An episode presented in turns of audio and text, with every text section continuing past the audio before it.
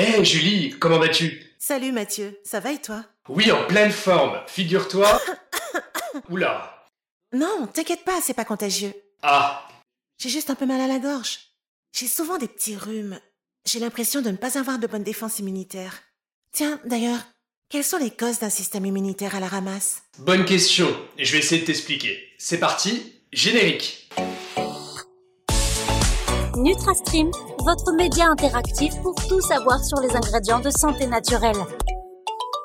Bonjour, ravi de vous retrouver aujourd'hui pour parler de vos défenses naturelles et plus particulièrement des causes d'un système immunitaire affaibli. Alors on met de côté les maladies auto-immunes, ce n'est pas le sujet de ce podcast. On va plutôt évoquer le système immunitaire et pourquoi il semble plus faible pour certains d'entre vous. Oui, vous qui peut-être attrapez tout ce qui traîne, virus, bactéries, qui peuvent être responsables de rhume, de grippe, de rhinopharyngite et autres angines. Et je ne parle pas de gastro. Et là, tout s'emballe. Nez qui coule, gorge qui picote, mal de tête, fatigue, voire rocailleuse, qui peut parfois être sexy. Bref, le combo perdant. Vous n'êtes pas le seul. La majorité des Français ont eu au moins plusieurs rhumes ou états grippaux dans leur vie. Mais certains semblent malheureusement déshabitués. Alors, quelles sont les raisons pour lesquelles vous tombez souvent malade et est-ce une fatalité? Je vous propose d'y répondre dans ce podcast en vous donnant les 5 principales causes documentées scientifiquement qui expliquent un système immunitaire faible. Tout d'abord, la génétique. Je sais, ce n'est pas forcément une bonne nouvelle. Il est possible que votre système immunitaire soit moins fort que d'autres. Vous connaissez la musique, nous ne sommes pas tous égaux et les études scientifiques montrent que les défenses immunitaires ne font pas exception. Au fait, pour celles et ceux qui ont des enfants, l'aseptisation à outrance de la maison ne semble pas permettre à l'enfant de développer une solide immunité, bien au contraire. Deuxième cause, la déshydratation. Votre corps est constitué de 70% d'eau.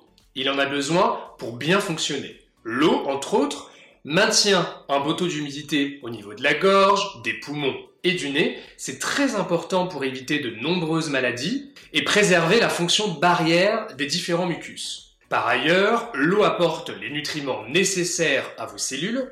Les nutriments permettent de booster vos défenses immunitaires. N'attendez pas d'avoir soif. Aux premières sensations de soif, c'est trop tard. Vous commencez déjà à manquer d'eau. Troisième cause, le manque de sommeil. Il existe un lien fort entre la qualité du sommeil et les défenses immunitaires. Une durée de sommeil de moins de 7 heures augmente les risques de contracter une maladie telle que le rhume. Généralement, la durée optimale d'un sommeil se situe entre 7 et 9 heures selon les personnes.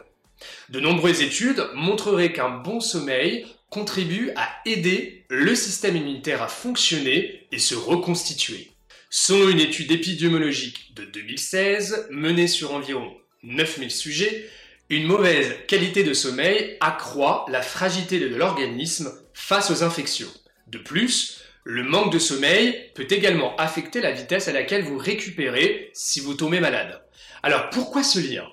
Pendant le sommeil, le système immunitaire libère des protéines appelées cytokines, protéines ayant plusieurs types de cellules cibles sur lesquelles elles exercent différentes actions spécifiques, notamment en lien avec l'immunité ou encore l'inflammation.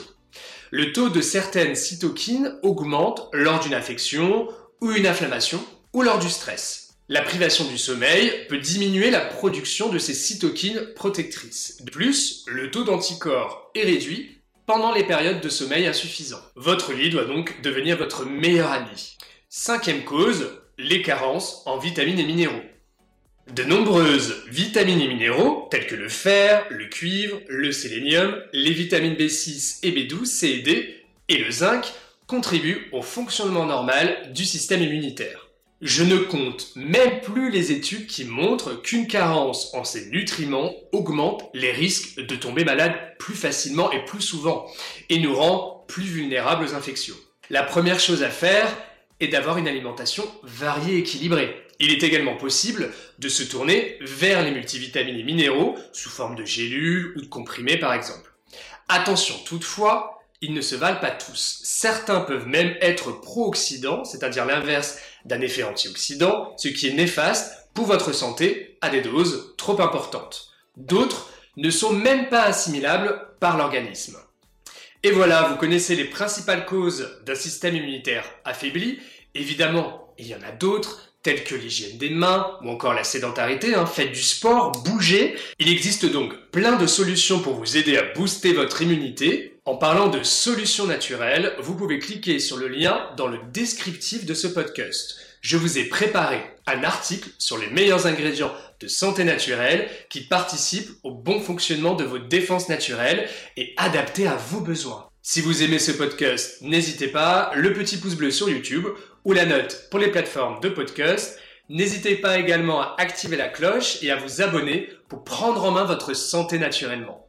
À très bientôt sur NutraStream et vive les ingrédients de santé naturelle.